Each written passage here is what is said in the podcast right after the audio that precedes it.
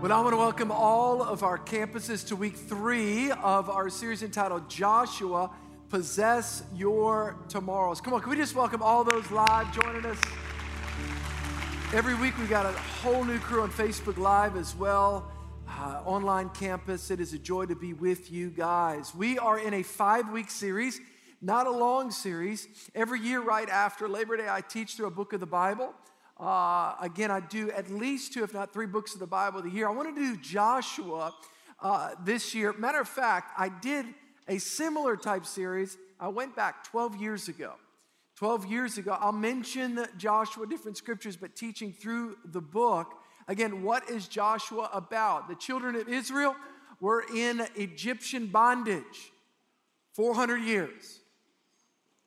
They were under what the Bible calls Pharaoh's taskmaster. He was, they were whipping them, they were beating down the Hebrew people. God raises up a deliverer. God hears the cry of his people and he raises up a deliverer. And the deliverer's name is Moses. Moses begins to go into Pharaoh's court and challenging Pharaoh on behalf of God and God's people to let God's people go. Ten plagues later, finally, Pharaoh relinquishes he lets them go. They first of all come up to what's called the Red Sea. Then they go into the wilderness. Only supposed to be an 11 day journey, took 40 years. 40 years. Some theologians say there was 300,000 people. The highest I've seen is 2 million. So about a million people, a million people left Egypt going, quote, towards the promised land. They come, if I can put my map up, they come right up to the Jordan River uh, on the east side of the promised land. Again, the promised land being here, modern day Israel. It included a little bit more than that, but they came through here. Egypt is over here. They come through the wilderness. Moses is leading them right here. And then all of a sudden, a baton is handed up, given to Joshua, and here they are on the right side of the Jordan River. Week one, we talked about what are some giants, some enemies that we have to face prior to going into, and as we go into our promised land. I talked about intimidation. I talked about there's often a challenge where, where, where we focus more on the problems than God's promises. We focus more on the challenges than God's covenant. We see the promised land. What is the promised land? It's a picture of, quote, our purpose. It's a picture of us becoming what God called us to be, doing what God called us to do. It's a picture of the overcoming life that Christ died on the cross to give us. It's our inheritance as a child of God. And by the way, there are, there are giants in the land. Our promised land is not heaven. I know some of you, and I say this respectfully, maybe you grew up in church singing about the promised land, the sweet by and by. But let me tell you, heaven is not the promised land. How do I know that? There's no cancer in heaven, there's no lust and strife in heaven. Are you with me?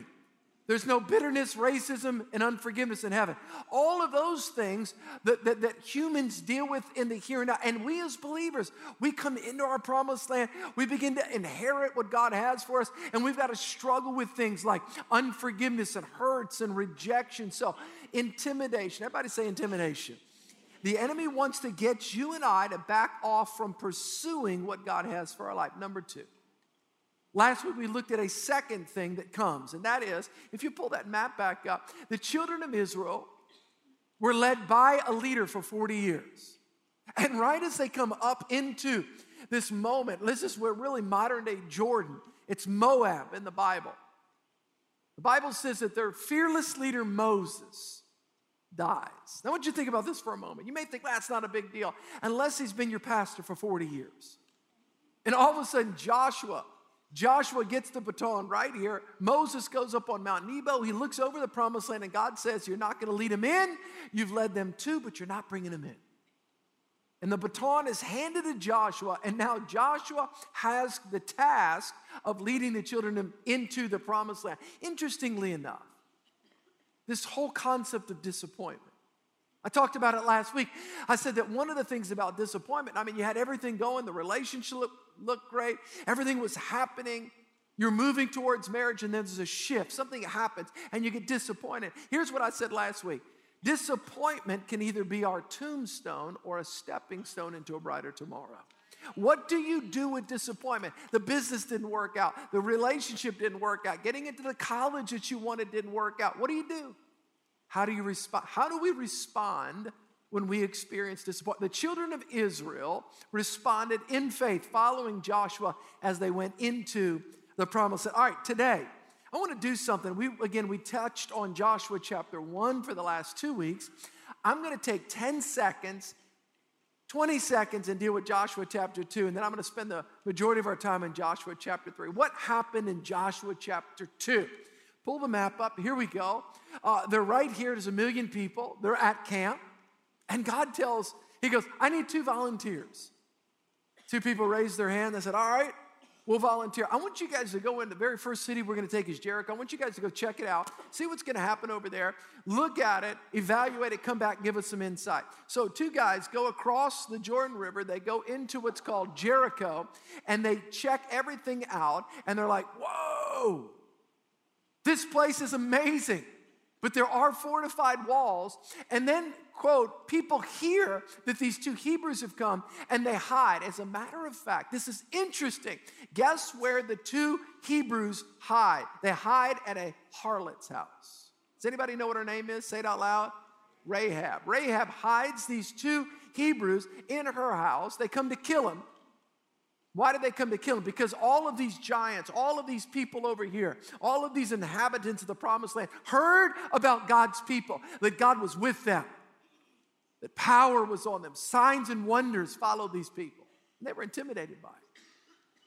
Finally, Rahab lets them down off of her roof and they escape and they go back. We pick up now, right after these two spies gave testimony to Joshua and the leaders in Joshua chapter 3. The children of Israel are right here and they're about to cross over into the Jordan land, and we'll pick up Joshua chapter 3. There is a problem. There is a problem. Houston, we have a problem. The problem is, is that they were called by God, don't miss this, to cross the Jordan River at flood stage. How many of you know God doesn't wait till all your circumstances are right before you have to obey Him? As a matter of fact, God waits until all the odds are against you. So that when you do obey God and God's power is demonstrated, everybody looks and says, That was God. That was God. That was God. Joshua chapter 3, verse 1. I mean, all the odds are against these people. And here's what God says Then Joshua, verse 1, rose early in the morning, and they set out from Acacia Grove and they came to the Jordan, he and all the children of Israel, and lodged there before they crossed over. Verse 2. And so it was after these days that the officers went through the camp, and they commanded the people, saying, When you see the ark of the covenant of the Lord your God, and the priests, the Levites, you, you guys remember, you, you guys saw the movie, right? They've got the Ten Commandments and the ark, the Raiders of the Lost Ark. There's a lot of scriptural truth. Not always, not totally, but there's some scriptural truth that there's an ark and the ark was carried by priests. What was inside the ark? A whole bunch of things. Two of the things that were in there, or, or one was the Ten Commandments, all right? So the priests, the Levites in the Old Testament called priests, they were bearing the ark. And then you shall set out from your place and go after it. Look at verse 4, very important. Yet there shall be a space between you and it about 2,000 cubits by measure. Do not come near it that you may know the way by which you must go. Very important, very important. I want all the campuses to watch this. This part is very, very, very, very important. What God asks us to do often is something we've never done before. Look what he says For you have not passed this way, what? Before. In other words, I'm going to ask you to do something. And I'm going to ask you to go to a place and I'm going to ask you to possess something. I'm going to ask you to do something. I'm going to ask you to go somewhere. You've never been there before. That's a little scary. Look at verse 5. And Joshua said to the people, Sanctify yourselves, it means to prepare your hearts. Set your hearts apart. For tomorrow the Lord will do wonders among you. As we come on the scene, we see the people of Israel caught in a situation they may have looked very similar because there's been two bodies of water that they've addressed. Two. Number one, when they came out of Egypt, they came to a body of water called the what? Everybody say it out loud. One, two, three, the. the Red Sea. Do you remember they came up to the Red Sea? And it was there that Pharaoh's army was pursuing behind them. And they came up to the Red Sea. Moses raising his hands and, and the Red Sea part. Now, I want you to understand something. That was a body of water that they faced. There's an additional body of water that's now they're being faced. The additional body of water, it's not a sea, but it's a river. So now they're facing another body of water, an obstacle. But let me give you the analogy here. There is a major difference between the Red Sea and the Jordan River. Let me give you the difference. When they came to the Red Sea, they were escaping and exiting their past. When they come to the Jordan River, they are invading and entering their destiny. There's a difference. We don't escape into our destiny, we escape the world. Are you with me? We escape our old lifestyle, we escape our old habits. And I'll say this respectfully sometimes we escape some of those relationships that have been pulling us down. Truth of the matter is, is that I had to make some relationship shifts after I came to Christ. Why? Because some of those old relationships were not healthy. They weren't adding and multiplying to my life, but they were subtracting and dividing from my life.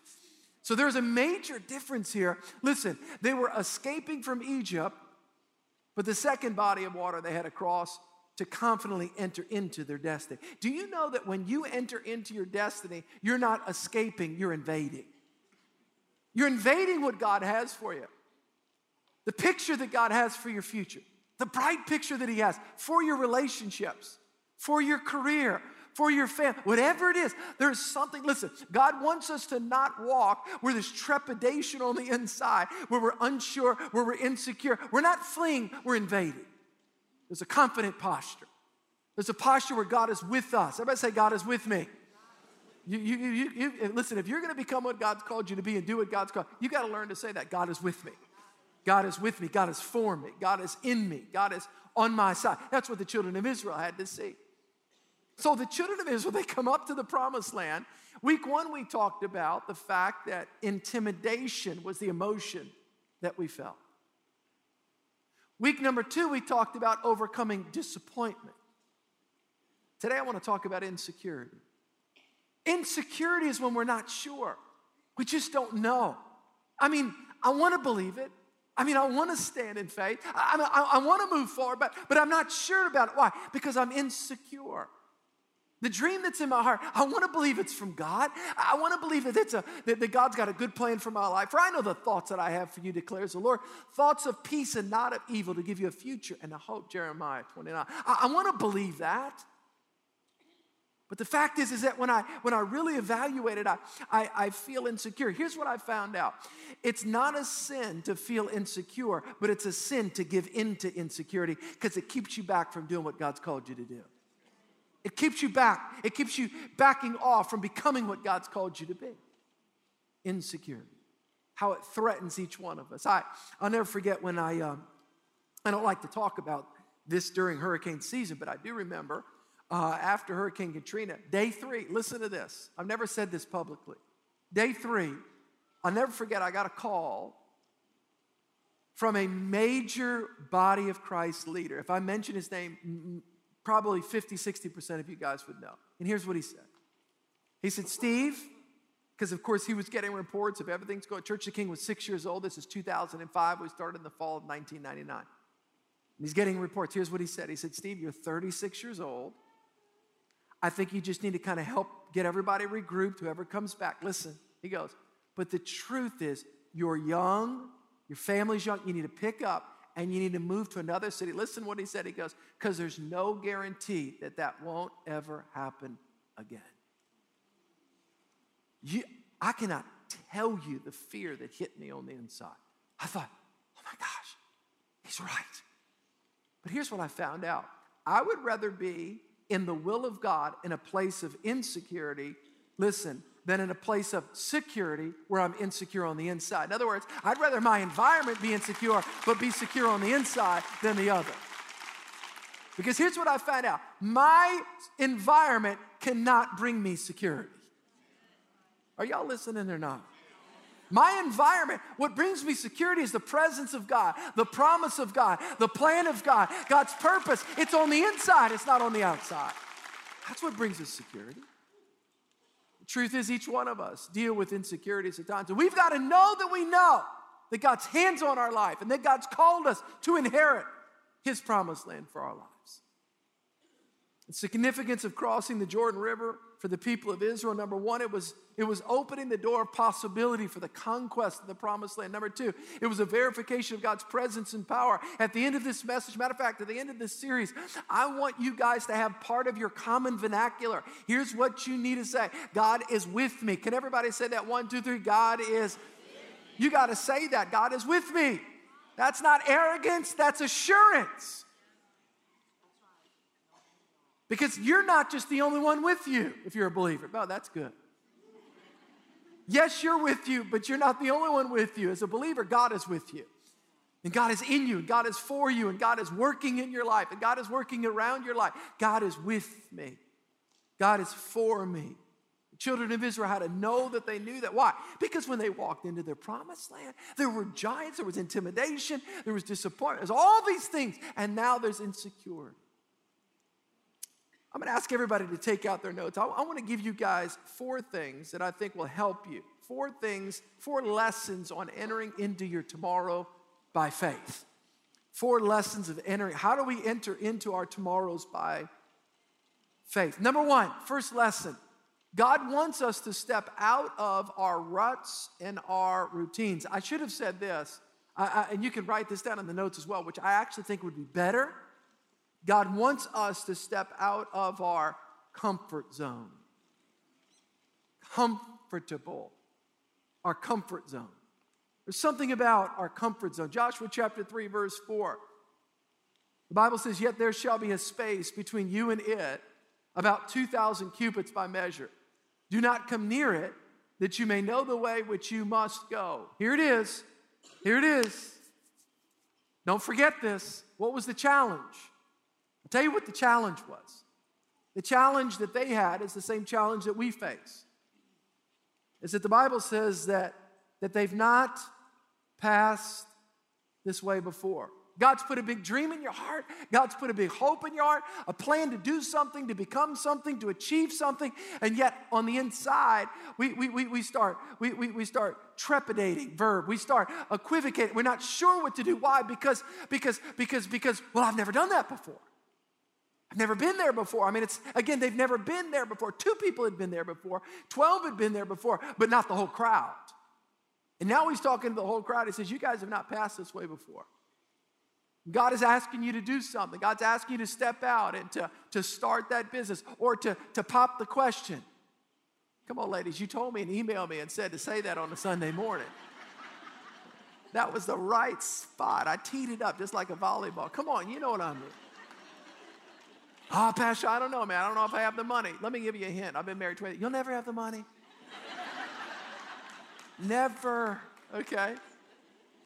I actually had somebody tell me this one time about children. Pastor, I'm not sure if we're going to have children. I said, because this world's so wicked. I said, it's not getting any better, but, it, but, but, but, but you guys can make it brighter.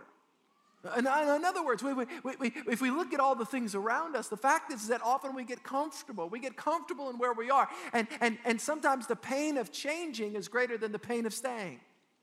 So we stay. What do we do? We stay in our dysfunction. We stay in our addiction. We stay in that, we stay in that abusive situation. Why? Because the familiar, remember I gave you this a couple weeks ago. Don't miss this. The tyranny, everybody say tyranny, tyranny. of the familiar. What does that mean? To be tyrannical means that you're oppressed. Pastor, you can be oppressed by the familiar? Yes.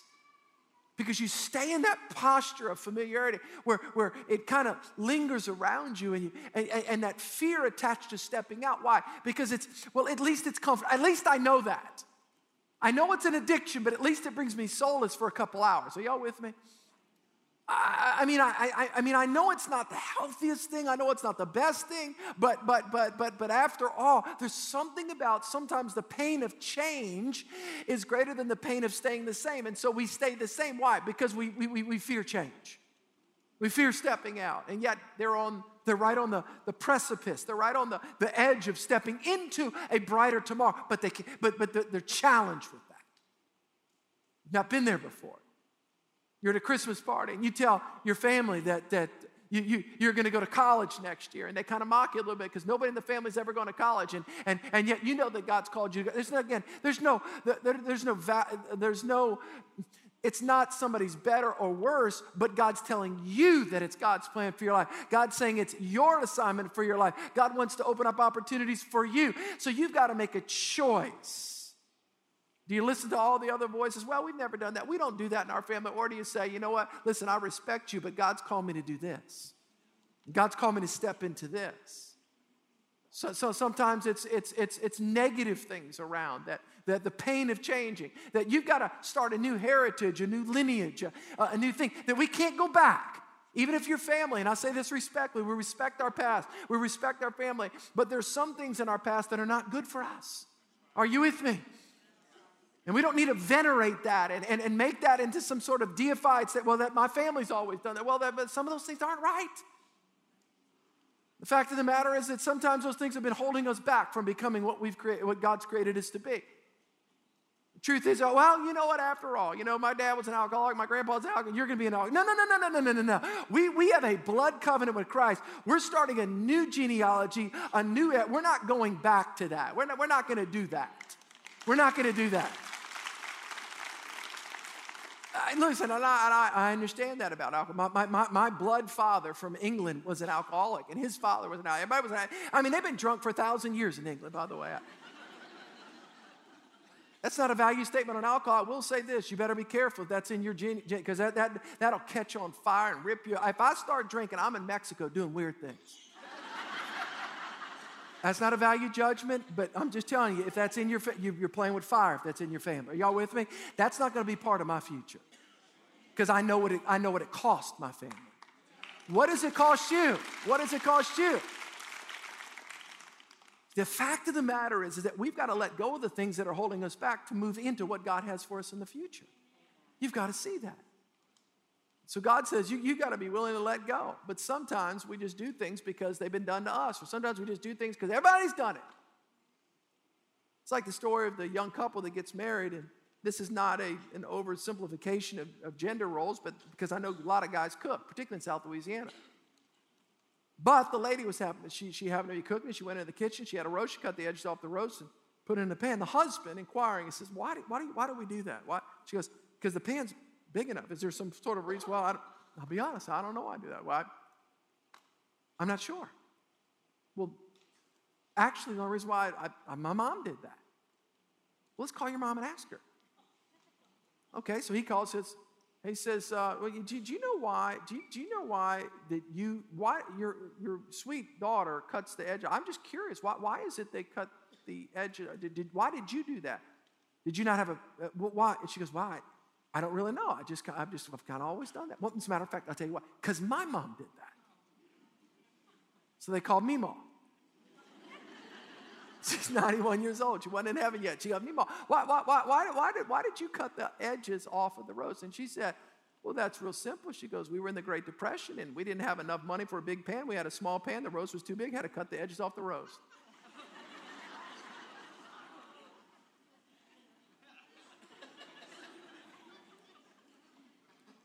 How many times are we doing things just just cuz? Well, that was good preaching. Just cuz. Just cuz. I don't want to do something just because. Are y'all with me? I'm having fun up here. I don't know if y'all are enjoying it or not. I, number two, God wants, God wants us to prepare ourselves. God wants us to prepare ourselves. What does that mean? Joshua chapter 3, verse 5. Look what it says here. And Joshua said to the people, Sanctify yourselves. Ooh, big theological term. It means prepare yourselves. Set yourselves apart, for tomorrow the Lord will do wonders among you. To consecrate, to sanctify means to prepare, to dedicate, be holy, be separate, to be set apart. That's what it means. There's something about God was, listen, God was calling them up to a higher level of living. God was calling them up to call them in. Do you know God often calls us, God always calls us up before he calls us in? That's how God does it. It's interesting, there's a scripture in Psalms where David, again, David was a great man of God. The Bible actually said he's a man after God's own heart. How, how would you like to be called a man after God's own heart? Wouldn't that be cool? That's, that's amazing. Man or woman after God's own heart. Man, that, that's a cool term. And yet, part of the reason why is because David also understood the propensity of his heart. If you're a man or a woman after God's own heart, you also have to be aware of what is in your heart. And you have to have a, an understanding where there's an interfacing with the Spirit of God, where you're making sure that your heart is reflective of God's heart, which means you got to make sure that there's nothing in your heart that's inconsistent with God's heart. That's why Psalms 139. That's why David said this. Here's what he said. He says, Search me, O God, and know my what? Say it, heart. See, a person, a man or a woman after God's own heart, this is called sanctifying. In other words, we're setting ourselves apart. What are we doing? We're positioning our hearts. God's calling us up so he can call us in, and we're allowing the Holy Spirit, don't miss this, we're allowing the Holy Spirit to search our what? Say it, our hearts. Try me and know my anxieties. Point, this is important. Is anxiety a sin? No. But if you don't deal with it, it can lead you to sin. That's important. Try me and know my what? Say it. Anxieties and see if there's any wicked way. So anxiety by itself is not a sin, but anxiety, if it's not dealt with, can lead you to sin. Fear can lead you to bad decisions, unhealthy decisions, consequential decisions, injurious to your soul and your life. So I said, Search my heart, God. I want to see if there's anything in me and lead me in the way everlasting. You know, God called Jennifer and I, we were asked to come across the lake and to be part of starting a church. There was a small group of people that had, they were part of a church, the church disbanded, and I was a youth evangelist. That's what I was. And I was preaching to teenagers, and, and, and God called us across the lake. Well, anyway, long story made short, interestingly enough, right before and actually, right as the church was starting, there was two or three deep injuries that I received from some people. I mean, I got really hurt. Now, listen to what I'm about to say. I got really hurt. And, and, and, matter of fact, if I was up here and told you what happened, you go, you should have been hurt. I mean that. I mean, you'd have been like, you you know what the word commiserate mean? Con is a Latin word with, miserate, misery, with misery to commiserate with somebody as we're all just kind of victims together. Are y'all with me? It's just kind of, you're right. They were an idiot. Well, I don't want you to do that. The point is, is this. The point is, is this. The Holy Spirit spoke to me one morning. He said, Steve, I don't want you bringing, remember, when God wants to bring you in, He first brings you up. A balloon goes up and it lets go of sandbags. Are you with me? How many know when we have junk in the trunk, we conk, go forward. that was good, I made it up. That's what freedom is all about, by the way. Those of you who've not been in free, how many have gone through freedom groups? Anybody in here? It's called Get the Junk Out the Trunk. That's what it is. The Holy Spirit. Steve, Steve, let go of those offenses. Because if not, you're going to get behind the pulpit and spew poison on people. Now, I know it immediately. I'll say, well, I'm not starting a church, but you're in a family. You go to work. You're in a classroom. See, the fact of the matter is, is that if we don't get this stuff out, everybody say sanctify. To be sanctified means to be set apart. If we're not setting our hearts apart, if we're not letting the Holy Spirit deal with our jealousy, our unhealthy competitive spirit, the unhealthy side, the, the avarice, the greed, the pride, the lust, whatever. In other words, God brings us up before God brings us in. You got to see that. The great and renowned theologian Tyler Perry once said. He's a great, he's a great Christian, by the way. Here's what he said The most important thing I've learned growing up is that forgiveness is something that when you do it, you free yourself to move on. How many people died right there because they didn't ask the Holy Spirit, Search me, O God, and see.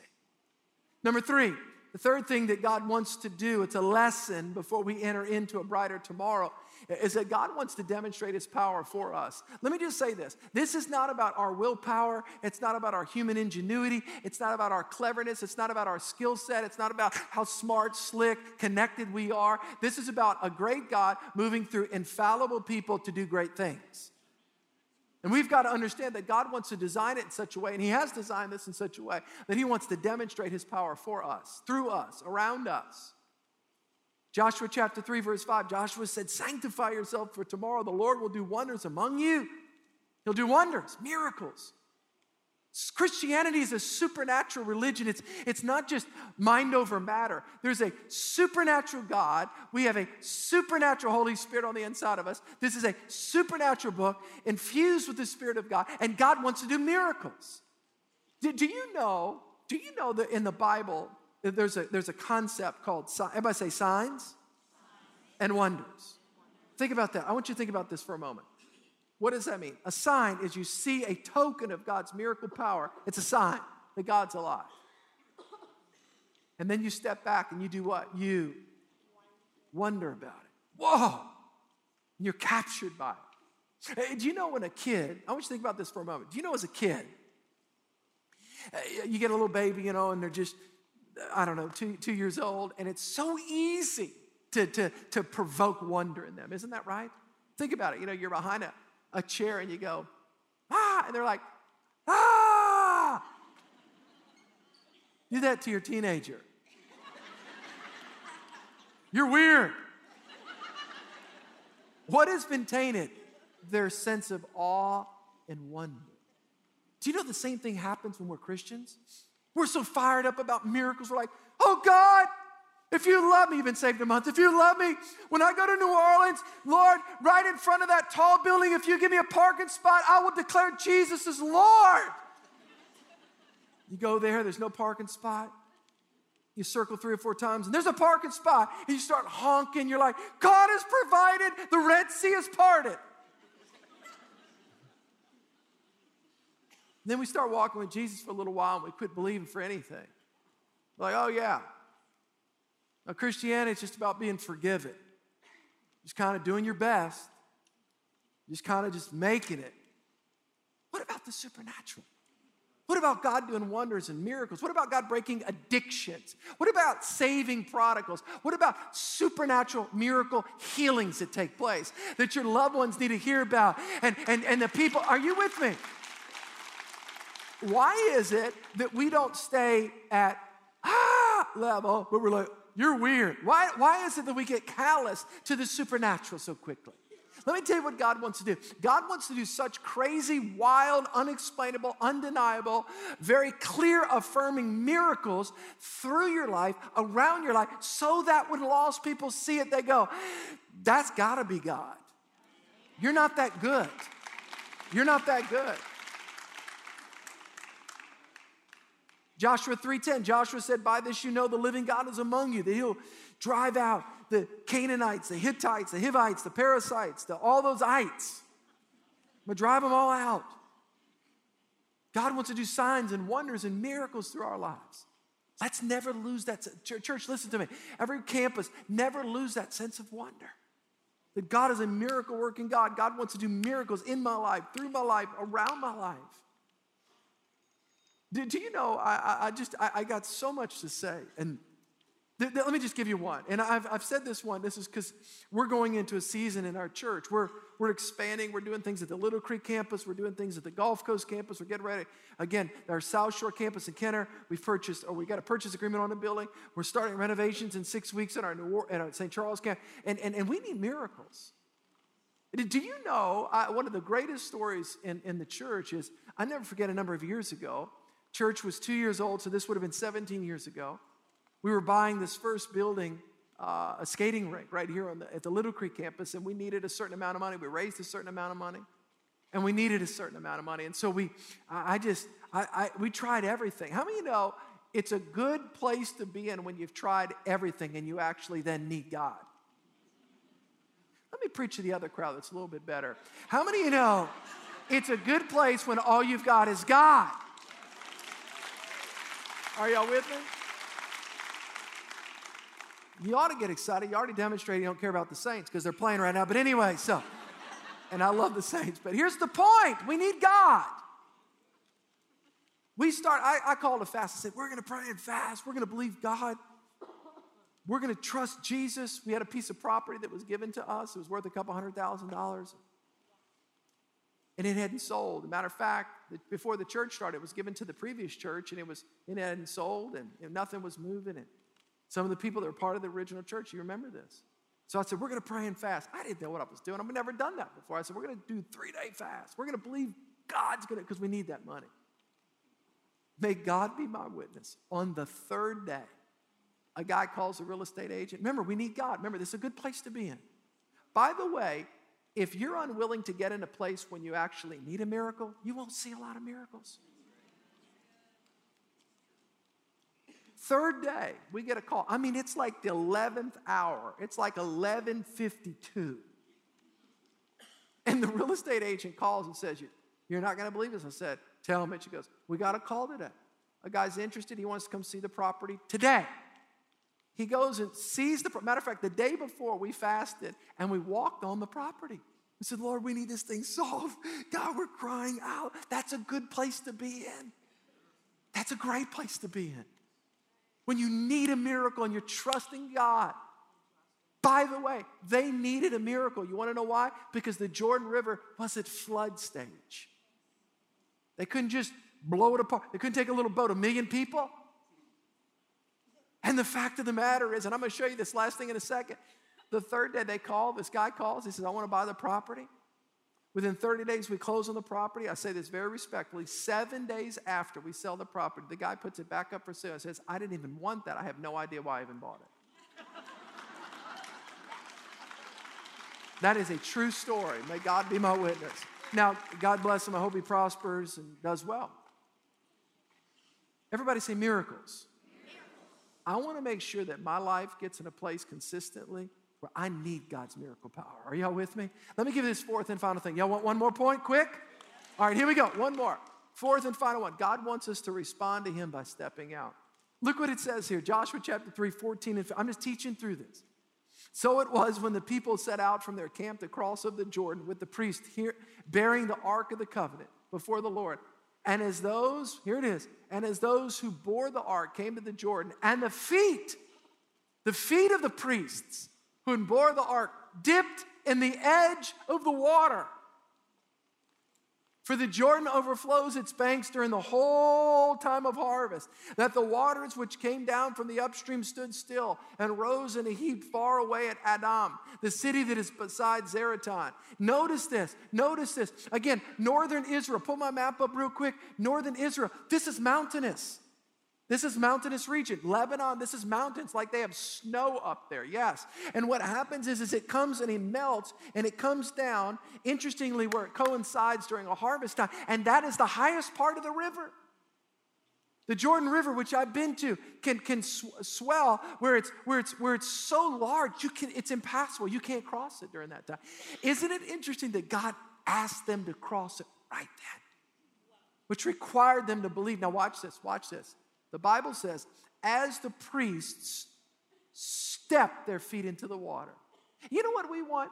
We, here's what we want to do, myself included. God, part the water and I'll step out. Make sure that I get into the university, then I'll apply. Make sure that my spouse will never have issues, then I'll say, Will you marry me? Make sure that my teenager will obey immediately under all circumstances. Then I will have children. Make sure I never, ever, ever, ever, ever have any market shifts where I've got to make. Are you with me? It doesn't work that way. God told the man with a withered hand, as he stretched out his hand, it was made whole. God told the lepers, the 10 lepers, as they went, they were healed as you step out. The Bible says 18 miles up. Why did, why did God have to stop the thing 18 miles up? Why? Why? When you have a million people, it takes a lot of room to walk across a river. Just think about that. He couldn't just one mile. It took, so a million people walked across that thing. Let me tell you something. God wants you and I to walk into our destiny. God has an incredible plan. Let me finish with this scripture. I'm ask everybody to stand. What's the challenge, Pastor? We're all going to read this together. We're going to all read this. And then I'm going to close and pray for you guys. Did y'all learn anything so far? Yeah? Here it is. Here it is. Here's the challenge. Everybody look at me at all the campuses. Here's the challenge. The challenge is right here. Everybody say head and say heart. In order to step into what God has for you, here's what you're going to have to trust. Here's what you're going to have to trust your heart. What the Holy Spirit is saying to you, the Word of God, the promise of God. Against everything else, sometimes in the natural, flood stage, things against you. Here's the problem. Some of you, and I say this respectfully, you're brilliant. You're just brilliant people, which is a gift but a curse. Let me tell you the gift. The gift is you're amazing. Here's the curse you can rely upon that. Some of you understand strategic planning, scenario planning. You're the people that made A's in quantitative business analysis. We didn't like you. I'm not that smart. My mom said I had a good personality. Seriously. She goes, You're funny. But some of you are geniuses. And because of that, your tendency is you lean upon your genius. But the Spirit of God transcends that. So we're going to read this out loud. I'm talking about how do you enter into your tomorrow with confidence and faith? How do you do it? Here it is. At the count of three, we'll read to the first comma. One, two, three. Trust in the Lord with all your heart. Your heart. Remember, heart and head. Number two, one, two, three. And lean not on your own understanding. Head. I'm not transformed by the removal of my mind, but the renewal. What does it mean to renew my mind? I submit my mind to the Word. I submit my mind to the voice of the Holy Spirit, to the unction of God, to God's promise on the inside. Are you with me? To the Word of God, to godly counsel. We'll begin again. One, two, three. In all your ways, acknowledge Him, and He shall direct your paths. It's got a bright future for you. You fill in the blank in all those areas. We've got to trust the Lord. We trust the Lord. Let me pray for you. Holy Spirit, I'm going to ask our prayer team to come forward right now. If you do not know Christ, if you're not sure about your relationship with God, we'd love to talk to you about what it means to be a follower of Jesus, a follower of Christ. We're here to minister the life and the love of God. Any of you with any needs that you have. But let me pray. Holy Spirit, I thank you for what you're doing.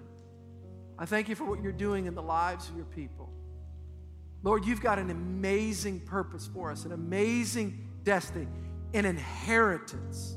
The joy of the Lord, the power of the Lord, the peace of the Lord. Lord, help us to trust. We're not escaping, but we're invading, we're entering into a bright tomorrow. God, I bless your people. A favor is upon you. I declare favor is upon your life. The goodness of God is upon your life. The greatness of God is upon God's plan, God's purpose, God's destiny is before you. Walk in it, step into it. Don't shrink back. It's what God has for your life. I bless your people as they go forth this day in the wonderful name of Jesus. And everybody said, Come on, can we give the Lord a hand clap? Can we do that? We love you guys. Have a great weekend. God bless you.